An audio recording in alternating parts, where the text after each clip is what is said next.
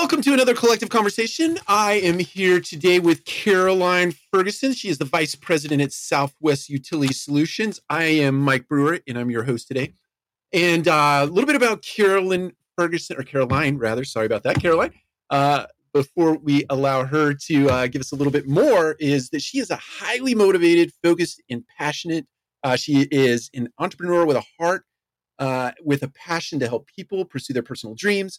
Uh, she is a fast learner, accustomed to high pressure multitasking environments. I believe that to be true, uh, given that she has a one year old, and we'll talk about that in a little bit.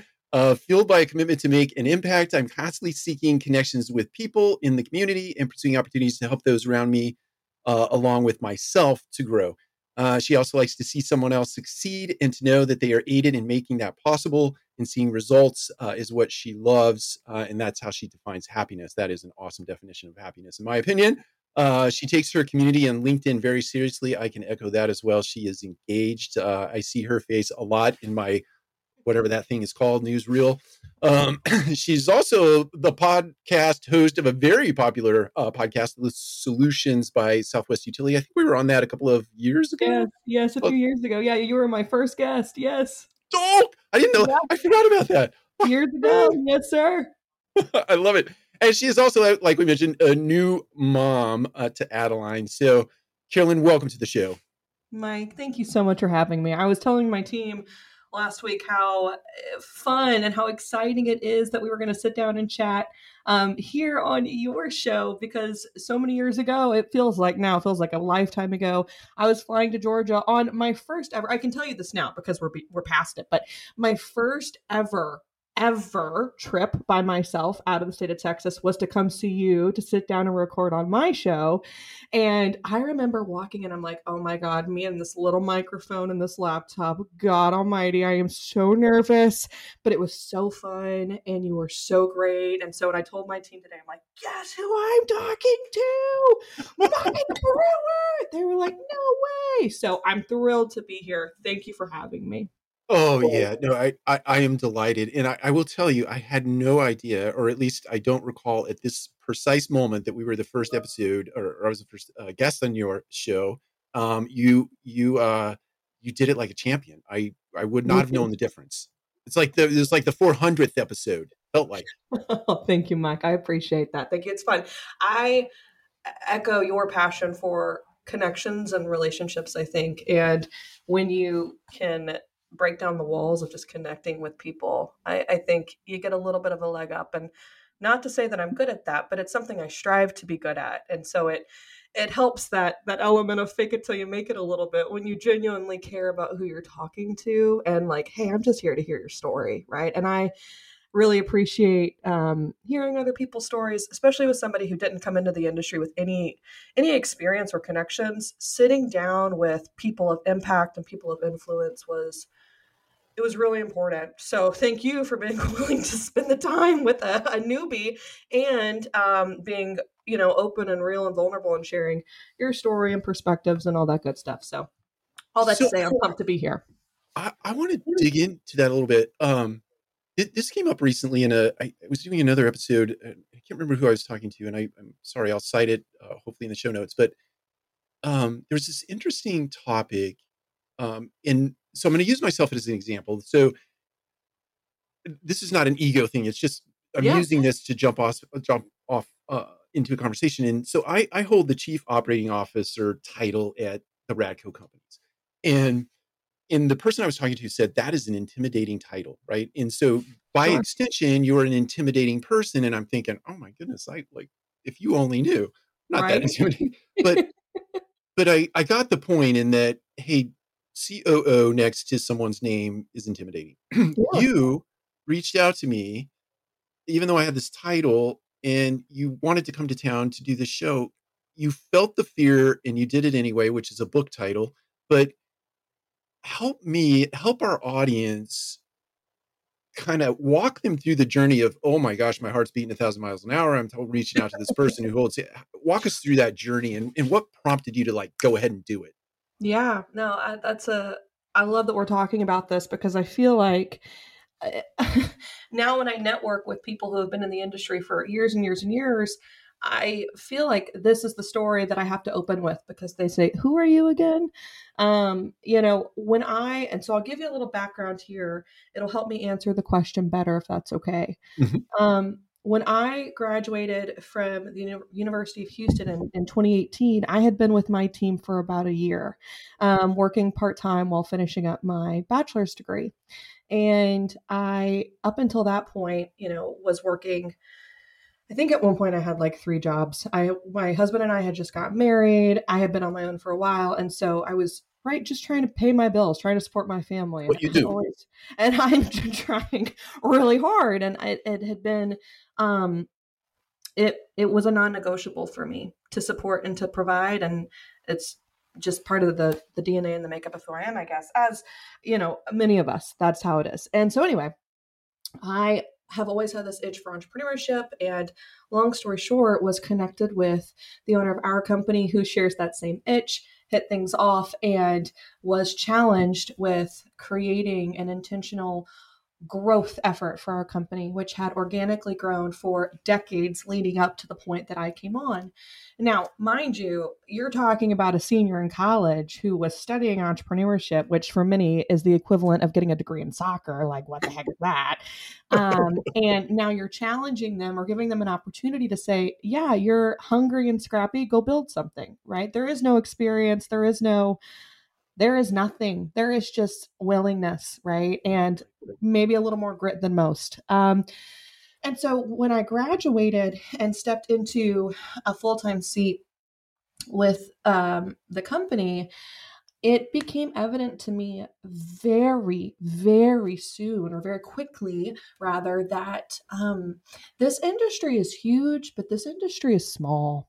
And everybody knows everybody and everybody is connected and relationships are really important and while we serve a very intimate thing and that is people's homes we are also very intimately connected as owners, investors, management partners, and supplier partners.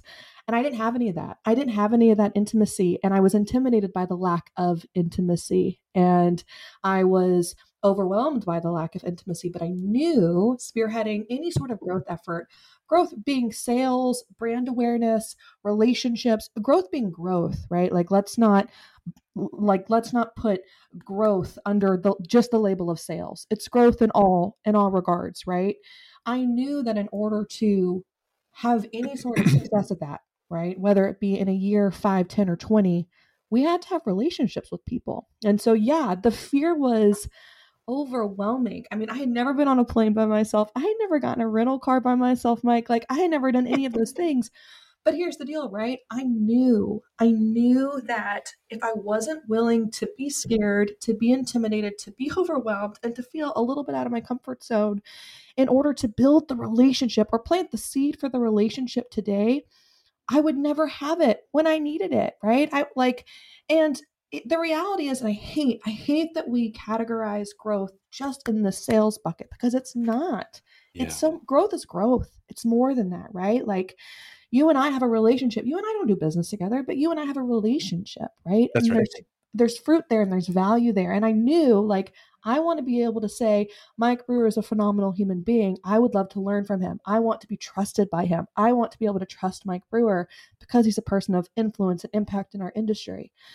And so that was worth overcoming the, you know, gut wrenching anxiety that was getting on a plane by myself. Um, but I, I, I did. And um, it, it was worth it to build the relationship or to at least plant the initial seed, right? That was a long answer. So I'm so sorry. no, no apologies necessary. We're long form here. So be, be as long winded as you want to. I, you know, it did, it did bring to mind this sort of law of the farm and just the, the reader's digest version of the law of the farm is you, you, know you use planting the seeds that's part of the law of the farm but you you sort of cultivate the land you you uh, right. do the rows you plant the seeds you you water you fertilize you do all those things and at right. some point that yields a harvest right and so to your point that you and i've never done business together that doesn't mean that we might not do business in the future together and it doesn't sure. mean that my my sphere of influence might be looking for a solution one day and I go, "Oh, hey, I know someone."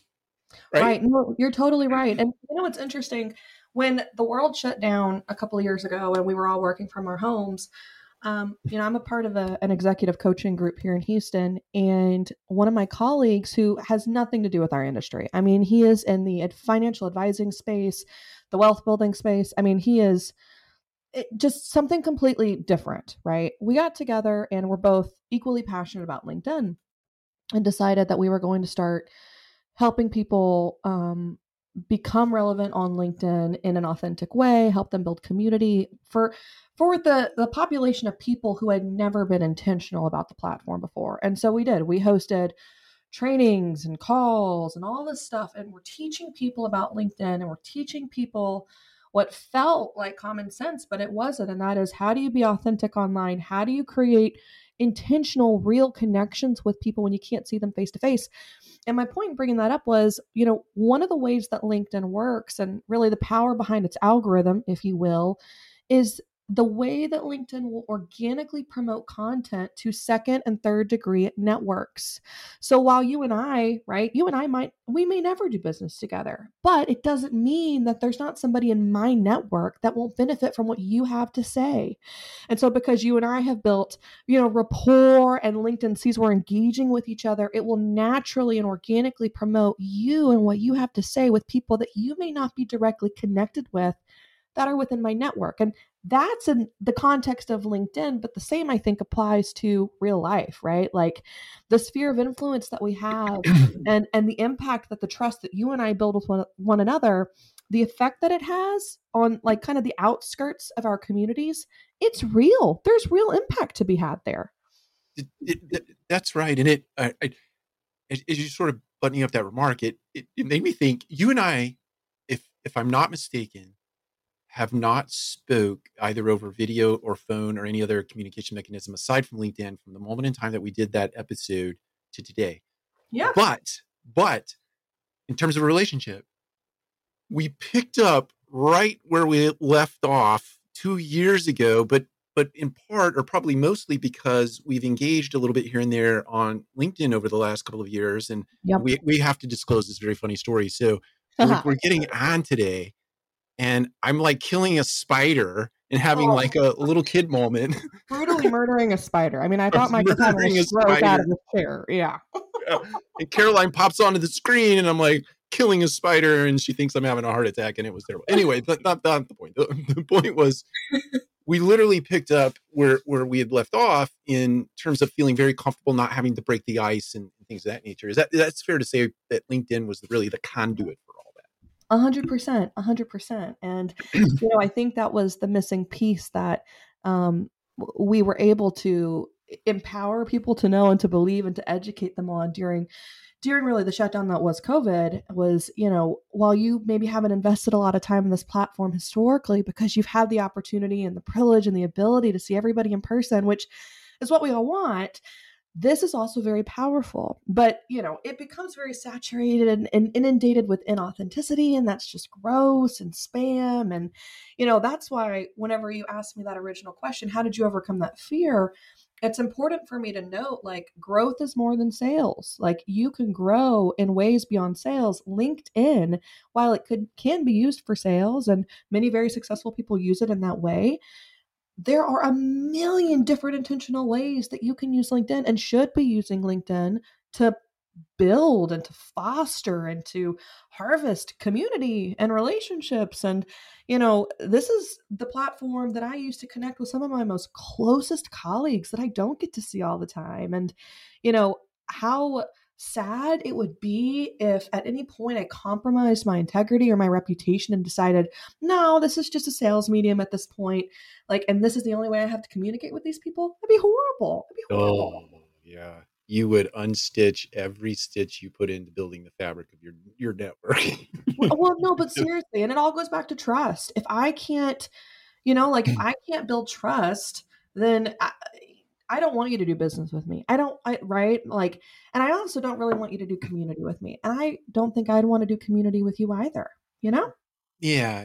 Yeah. And I, I think that's an incredibly fair statement. And it's, you know, it's, it's tough. I think, I think it's a little bit tough in the sense that, um, we're all human too. Right. Sure. And, from time to time we we walk like we have two left feet and yeah we act out of character sometimes or out of our what would be a, a true north character and and so I, I do agree with you 100% but i also think there is a little bit of room for hey let's take this offline for a second. I feel like we were here's the story i'm telling myself about something you've said.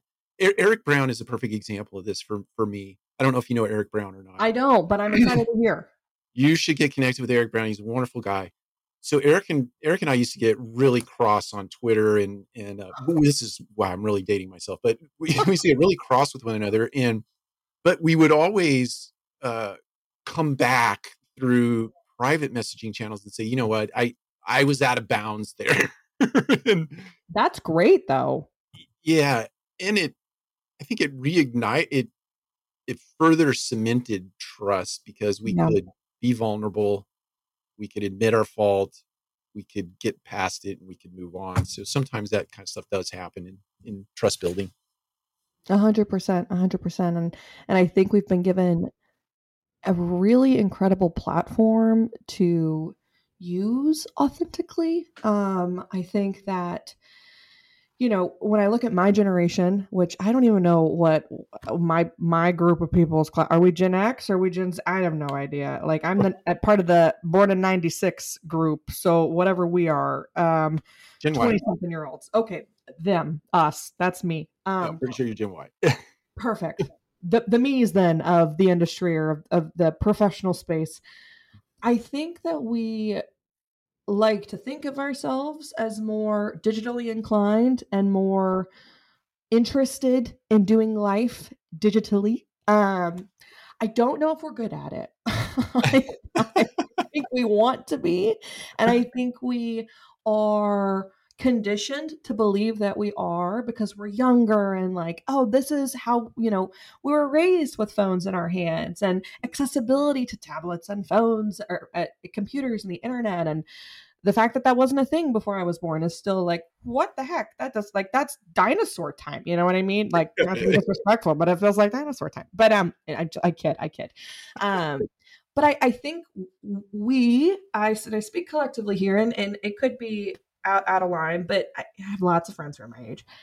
I think we collectively want to believe that we're really good at connecting on these platforms, but I don't know if we are. And I can appreciate being challenged, and I can really appreciate um, shutting up sometimes. You know? Yeah. yeah.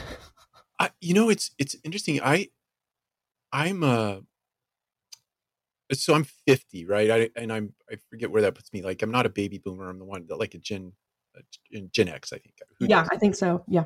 Gen X. So and I'm a I'm a wannabe Y, and and it's uh, I have been attracted to the to the Gen Y generation in part because they are so technically inclined and and they like to build uh, relationships online um, but they also like to parlay that with relationships in person. So um, I I think they do. I I think there might be this sort of dynamic, and I'm making this up on the fly, is that they live a little bit of a divided life, and that there is this lots of online. And even when we're in person, we're still online, and you can see that as evidenced by walking into a restaurant. Everybody's on their phone, and that that's not just Gen Y. That's everybody. But Sure. But it might might be a little bit of that, but I I just have an, a tremendous appreciation for for uh, the youth and the energy that Gen Y brought along, and now Gen Z is bringing along. And I I uh who knows? I everybody's making it up every day. Yeah, and, right. And, exactly. And I think as long as you you sort of try to get true north values, uh, you know, it however you define your values, however you come up with your values, if you live true north to those values, I think you, you're going to be okay when you're when you're out there online. No, I think you're totally right. No, I think you hit it right on the head. I think consistency has a lot to do with it. True. How am I showing up in person? How am I showing up online? You know, we did this really great exercise whenever I was at U of H, and um, the program that I was a part of was the uh, the entrepreneurship school that was there, and that you know I mentioned like a degree in soccer is kind of what it feels like sometimes. but it was an incredible experience. And I say that lately. It's the number one undergraduate entrepreneurship program in the United States. Like I say it like it's just some of this little thing. It's actually a great program. Okay. I, I don't, I mean, the Wolff Center is absolutely amazing. But when you meet somebody who doesn't know or hasn't heard of it before, it, it, feels like I'm saying, I have a degree in flag football. Like, what does that mean? You're going to hire somebody who knows how to value and and to sell your company? Like, no, that you're not going to. Right? That's weird. Um, all that to say, one of the classes, I mean, no, it's a life changing program. In fact, it's how I met and was able to get integrated with this company is because of um, a mutual connection within the Wolff Center. But anyway, I digress. My point being, one of the classes that we were required to take that was led within the Wolff Center is called our purpose class. And the objective was making sure that there was alignment in what we loved, what our values were, and what our activity was, and what we were doing. And we were asked to graph, like show yourself, because it was an it was a it was a reflection exercise show yourself what are the things you're physically doing, right? What are your desires? What does a desirable activity look like for you? And what, what are you doing today? And then go ahead and graph what you care about and what's important to you and how you want to show up and what your values are and is there alignment and it was it was really helpful because i think showing up consistently and showing up in a way that is aligned with who i am here and who i am at home and who i am by myself is really important. Um, and that's like, that always feels like um, challenge isn't the right word, but I think that that's ever progressing, right? Like I always want to become a better version of me. Sure. Um, but I also always want to make sure that I'm striving to become a better version of me in all places, a better wife, a better leader, a better mother, a better coworker, a better colleague, a better follower, you know, right? Um, so yeah, I would agree. I think the energy that um, my generation brings is exciting and awesome um, and fabulous. It's just how do we like let's take it's like this atomic bomb, right? Like, oh, there's so much, just point it in the right direction. Yeah. Send the missile off in the right way. Like, don't just just leave it to its own devices. It might just implode on itself and then create mass chaos. But if you can focus it and you can be intentional about the direction that it's going in, it could be unstoppable.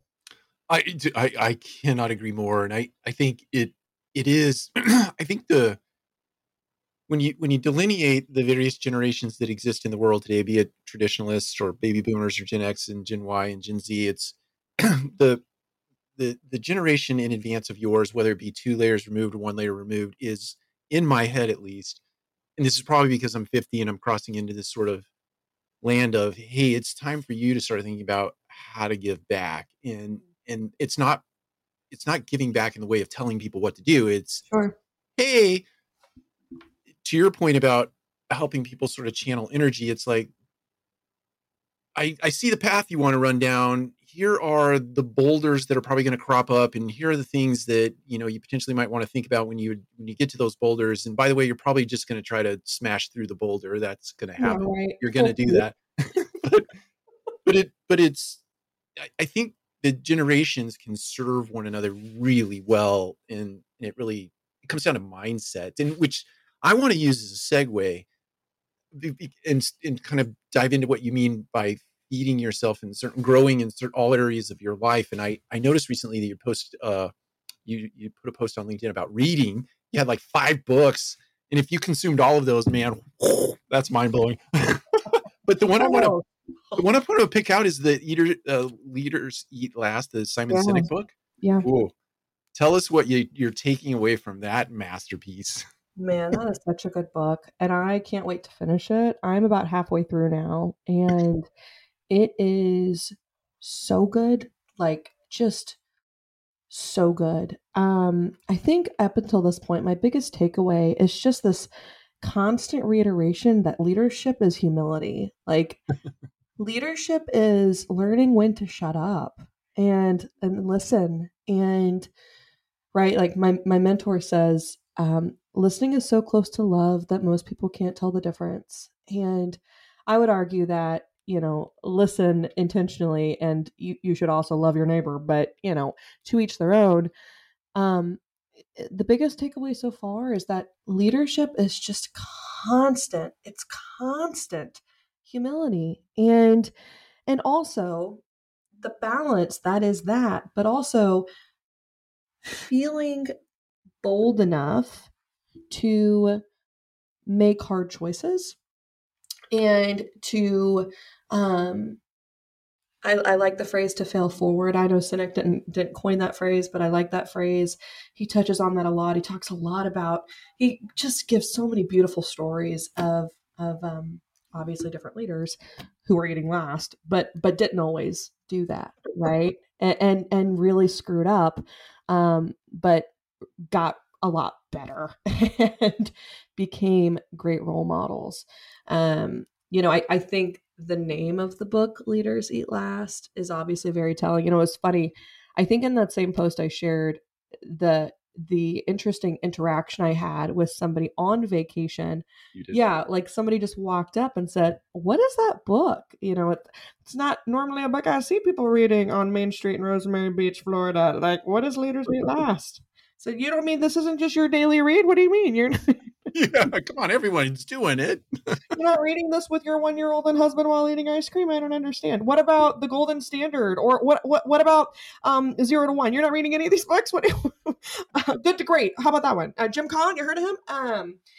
Anyway, this so this guy walked up. He's like, you know, what I just I have to know what this book is about. And of course I'm like on page two, right? I've just started. I'm like, well, I'm gonna make myself look really bad, sir, but it's about leaders eating last. He's like, oh, that's really interesting. I go, I I know. You and I both have about the same summation of this book because you and I both have only seen the title. Um, but I, I think that's the point, right? It is compelling just by itself. And that phrase that leaders do, and I would argue should eat last, um, and, and should they should be failing forward, and they should be empowered um, and, and and experience boldness that enables them to make hard decisions. And I think that's been most challenging as a new leader. Um, feeling like it's okay to make hard decisions. It's okay to make hard decisions at a young age that affect people who are older than you. Um, that's been a very interesting dynamic. So, anyway, it's been an incredible book. Incredible book. I absolutely am enjoying it. It's uh, yeah. The in in in my mind, I I read the book uh, several several several years ago. Um, but it the thing that comes to mind most, I think, if if I'm not sort of mixing books up, it's uh, it brings servant leadership to mind, yes. and, it, and it really is how you put yourself, uh, you know, in in front of your team in times of adversity and behind your team in times of celebration, and and you're you're protecting them as much as you're lifting them up, but you are bold in, in having you know emotionally loaded conversations in moments of truth. Sometimes you're telling people things they don't want to like or they don't like but they need to hear. And that's oh, exactly. Hard. that's hard. It is hard. Yeah it's and by the way it's just as hard for uh, people who are older to coach and mentor and train people who are younger it, that that same fear exists for whatever that's worth it that same sort of anxiety pops up when you're when you're adjusting somebody's behavior in the way of narrative, right? That's a, it's a, it's always a hard conversation, and if it's not, that's a problem. no kidding, right? Like there you go. There there's a little flair of the personality that we probably need to coach a little bit. Like it, it should always be challenging.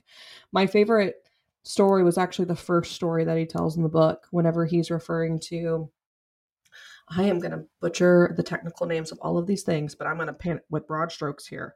It's like the two, I think they're bomber jets, and they're flying through Afghanistan, and they've got troops down below that, and their objective is you protect those troops. Like you make sure that they're okay. You're their eyes above.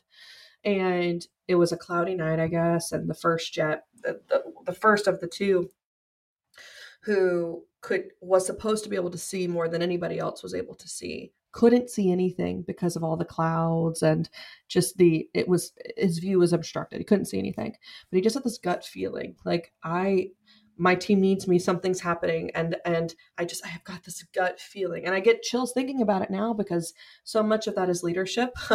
Um like i just I, I know I need to protect my people in this moment. I don't know what that looks like and I don't know what that's going to involve, but I know I need to protect my people. And it's my favorite story because his decision saved the lives of everybody that was there that night. And uh and it and it was he knew he knew the risk that he was running. It could be all or nothing and uh, you know a quick decision an intentional decision a thoughtful decision um, saved lives that night. Now obviously coming to work every day and, and thinking about leadership in the capacity that we serve it's not always life or death thank god. What a privilege that is. Um, but i right i think leadership is that as well. It is the you know i don't i don't know what this is supposed to look like but i know that this is what I'm supposed to be doing. I'm supposed to be protecting, serving, guiding, leading, loving, caring for this right now. This this group, these people, this community, this customer, like whatever, right?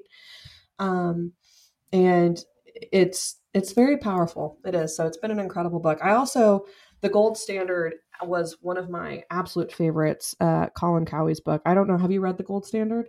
I, I had not heard of that book until I read it on your LinkedIn page today, but uh, guarantee I'll order it and I will read it. it is so good. I will just mail you my copy because I've got it and I'd, I'd love to just give it to you as a thank you. It is. Oh, that's too it is, Mike. It's so good. I mean, like it literally. Let's see. Yeah, I've got it sitting on my shelf right here. This book right here, like Colin, if you just want to message me, like look at this free little promo you're getting. Um, this book, Mike, that was my that's been my favorite favorite book so far. In fact, I started zero to one on my drive to Florida, and I got through a, a good chunk of it, and that that's an easy read. But there's a one year old in the back seat who also needs to eat, so um, we took some breaks, and then we went. There's a little bookstore where we were staying, and so I went and I picked up um, Leaders Eat Last and Brene Brown's Atlas of the Heart. And so I read, which is incredible, right? Incredible. And I bought the gold standard. Yeah. Okay. So that's sitting on my coffee table at home right now. So good. So good. But I picked this one up as well. And I started reading all of them, but I ripped through this one in a day. Like I just, I sat back in the carriage house that we were in and I just, I just ripped through it. It was so good. The whole book is about creating memorable moments, creating experiences, creating just it truly providing the gold standard, providing an experience in every moment that you're a part of, down down to the finest details. It's it they're important and people remember them. So that's a good one. I'll send you this copy. Oh, that's too kind. I'll send you something in in return. Awesome. Awesome. We'll do a gift exchange. Perfect. We'll do, we'll do a little book exchange. We'll just mail each other some books. Don't send me a spider though. You can keep the spiders. Um, Atlas of the Heart by Brene Brown is really incredible though. Brene is so talented though. Oh my god. Wow. Yeah, that that book. I I found myself. I don't know about you. I won't, won't speak for you. I know, I don't know if you've read the entire thing, but um, and for, for those of them, for those of you listening and, and watching, that Brene Brown's book, if you haven't read it, is it's chopped up into let's say it's like 80 i don't know 80 or 90 different vignettes uh, that that speak to different what i'd consider values she probably has a better word for it but but wow i i found i found every emotion i think they're emotions actually i think I they found, have the most says emotions yeah yeah i found uh i found some emotions that i didn't know i had and i found myself uh being angry and mm-hmm. frustrated mm-hmm. and happy and joyful and crying and the, her book just ripped it all out it rips it all out. It's, yeah it's, it's just classic brene right? Like she's just and she just stumbled into this i mean it's like she just stepped into this oh i am like so profound and wonderful and impactful and i had no idea and like brene i'm so glad that you started telling the rest of the world all this research and this insight that you had because it's so impactful and incredible and amazing. Um my favorite was the comparison that was jealousy and envy I loved that. The the difference that she drew on between those two. Like one is feeling bothered by the fact that somebody has something that you don't and the other is actually you're experiencing sadness or anger because you're trying to protect something or you're trying to like keep something safe and that just blew my mind I'm like what what? I'm like, no, that's jealousy. Like, I'm so jealous of that. No, you're actually envious, which is not a fun word. So maybe check that feeling and own up to the fact that you're experiencing jealousy or you're experiencing envy. And that other feeling that you refuse to categorize, that's jealousy. So it's a great book. Oh, yeah. I just, she's an amazing storyteller and just as evidenced by what Carol, Caroline just described, just the incredible storyteller and, and, uses dichotomy in a lot of ways to sort of compare and contrast intra emotion, right? So various mm-hmm. elements or levels, however you want to think about that uh, of emotion, it's just it's ripping. I have you seen her? I'm sure you have, but her YouTube video about sympathy versus empathy. Yeah. Oh yeah. That's my I, favorite. I we there were so many classes at school where like the first week where we're reviewing our syllabus and you know making sure that you know don't violate the academic standard and blah blah blah all that good stuff um there's so many classes that I was in where that was part of that week, where the professor would say, We're going to watch this quick video. And of course, we had seen it all before, but I love it. I absolutely love it. And just that in and of itself, right? Like the difference between sympathy versus empathy, especially as being a leader, is it's just like it's just crucial. It's just crucial. Anyway, Brene is fabulous. She's oh, wonderful. Oh, oh yeah, we're gonna link her up in the show notes and hope that she responds to us. she, you know, so she, uh, what the so the program that I was a part of, we had students that went to go work for her, and um, Brene actually has, oddly enough, I don't remember what book it is. Me, oh God, I have to go. I have to get the notes where so the director of our program and Brene are good friends and she called out the Wolff Center. She has this listed in one of her books. It was, I know, what a dream, right? What a dream. Like, you want to just say parentheses Caroline Ferguson? like, you want to just Wolff Center, aka class of 2018. Um, no, I'm just kidding. But Brene is fabulous. She did so much work with the University of Houston and and was, I mean, we used to study her in our classes. Um, she's incredible. Atlas of the Heart. If you're watching or listening and you need a good read, that's not intimidating. It's not overwhelming. It's oh, not oh, no. intimidating. Go get it. It's so good. Yeah, I I echo that a hundred percent. Hundred percent. Anything that she's written is just wonderful and it and motivating and inspiring and anger inducing and, and and and when I say anger, I mean you almost get frustrated with yourself that you don't you didn't it's like a lot of these like aha or duh or those kinds of moments, right?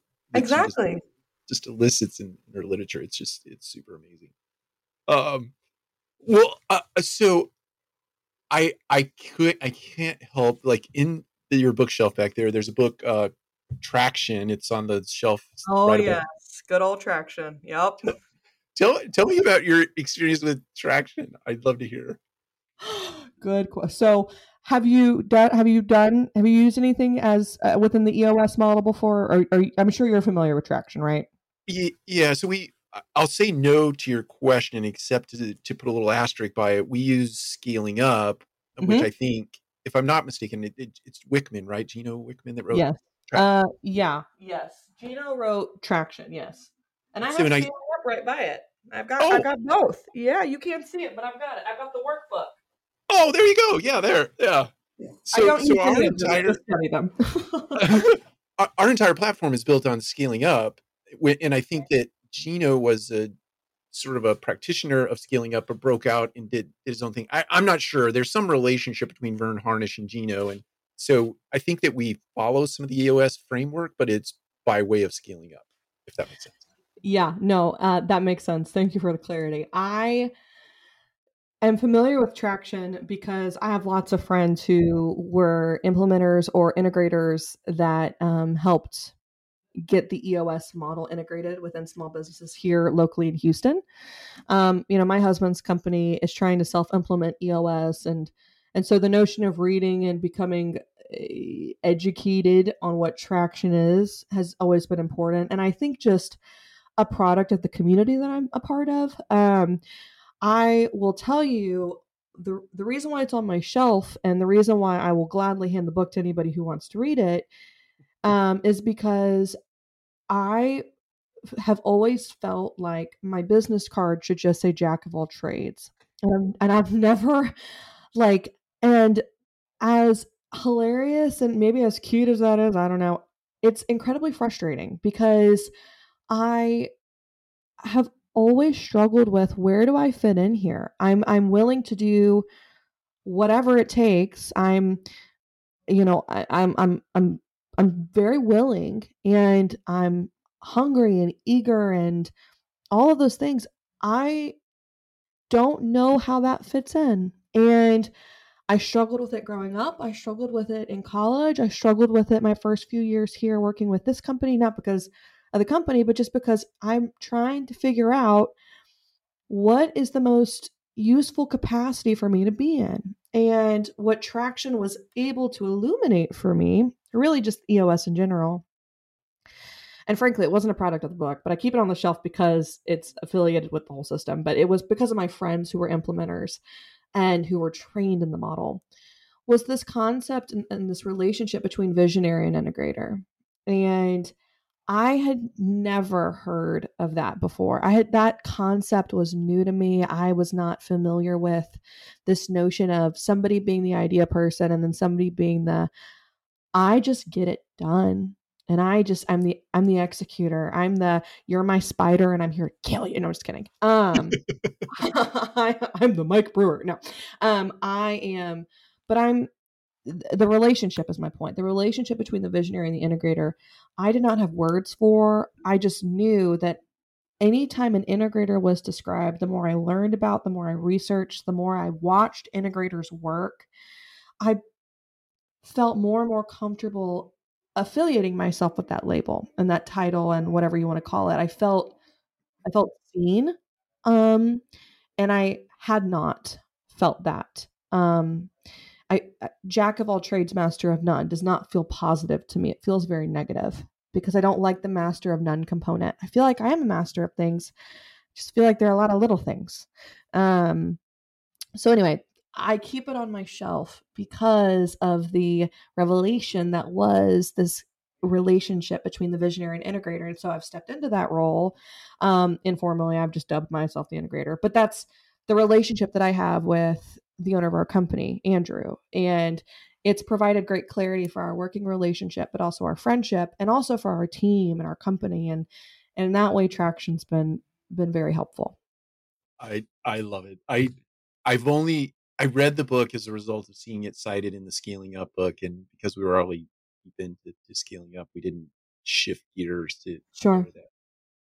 But uh, but I I think the philosophies and the principles are roughly they're roughly similar. They are. I think they. I mean, like show me a business book that says have complete chaos and hate everybody right? Like it's this notion of having a core value that's not respect like the core value is disrespect and dishonesty like you know? So there's i think there's good fruit from all of them. Um i have not read through scaling up yet. I do have it. It was actually a christmas gift as dorky as that is. That's what i put on my christmas list of stuff like that uh, my family jokes. Uh, on that same year, I also put a laptop backpack on my Christmas wish list, and I believe succulents. So, um, anyway, I haven't read that yet, uh, but I'm excited to. That's why it's on the shelf. Well, I I highly recommend it, and I I need to segue toward a club. We're coming up on time. Yes, yes. It seems like a weird cut time, but uh, but I I want to leave enough room for you to talk about your business. You've cited it sort of implied, you know, that oh yeah, uh, you're in an office today and you're working for a company, and I want you to, to have the opportunity to cite the company. Uh, tell us a little bit about what you do or what you do for others, uh, and uh, anywhere that uh, someone can reach out to you. Awesome. Well, thank you for the opportunity to be able to share this. Um, it's amazing. Like 43 minutes have passed, and I, like but I, that's the whole point right? That's how our relationship was started. It had nothing to do with that. It was truly getting to know each other as human beings. And sure like you know that was always the point. Um but my company yes of course southwest utility solutions. Um, so southwest utility solutions is in the utility management space. So our company does all things as they relate to utility billing, utility data management, utility invoice processing, utility billing, bill backs, um, benchmarking, all that good stuff, water conservation. Um, we do anything in the utility space as it affects a multifamily community. Um, we are um, a national product, so we do billing across the country. Um, and I, we work most of the time directly with ownership teams or um, C suite third party property management folks.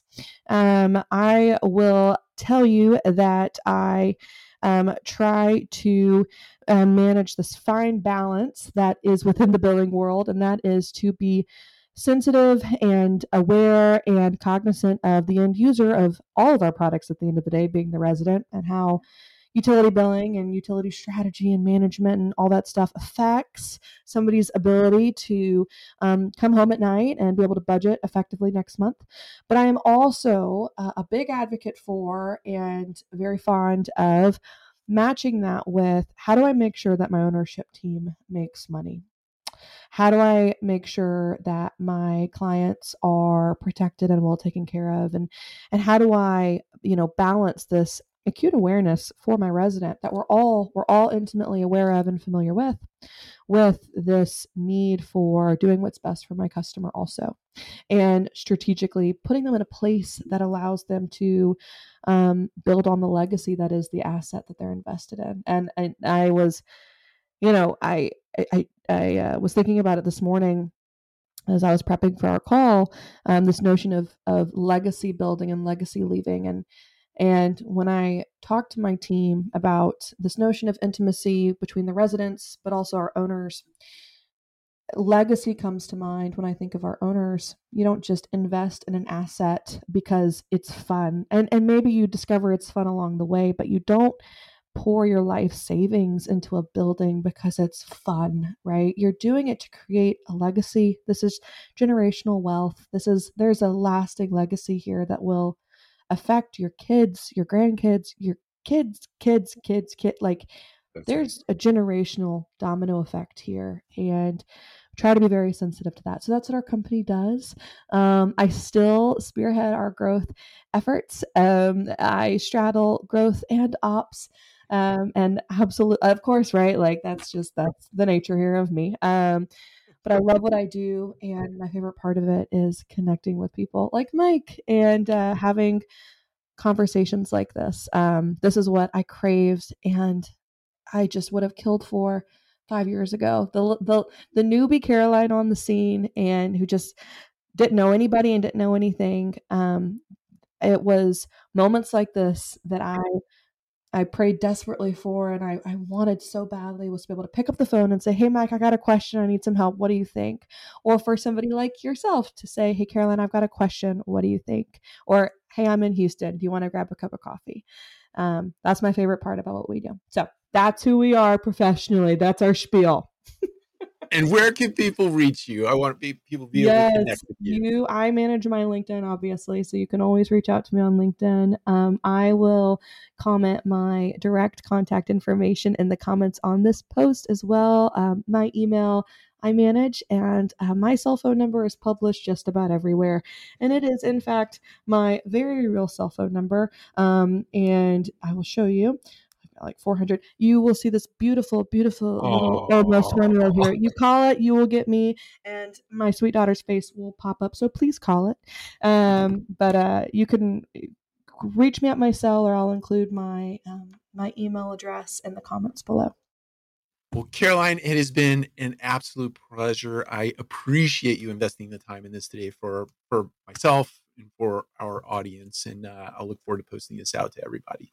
Awesome, Mike. Thank you for having me. This is so fun, and I'm so pumped that you're doing this. Uh, we can learn so much from conversations with one another. So, thank you for having me. You're welcome. All right. And uh, we'll see everybody else on our next collective conversation. Take care.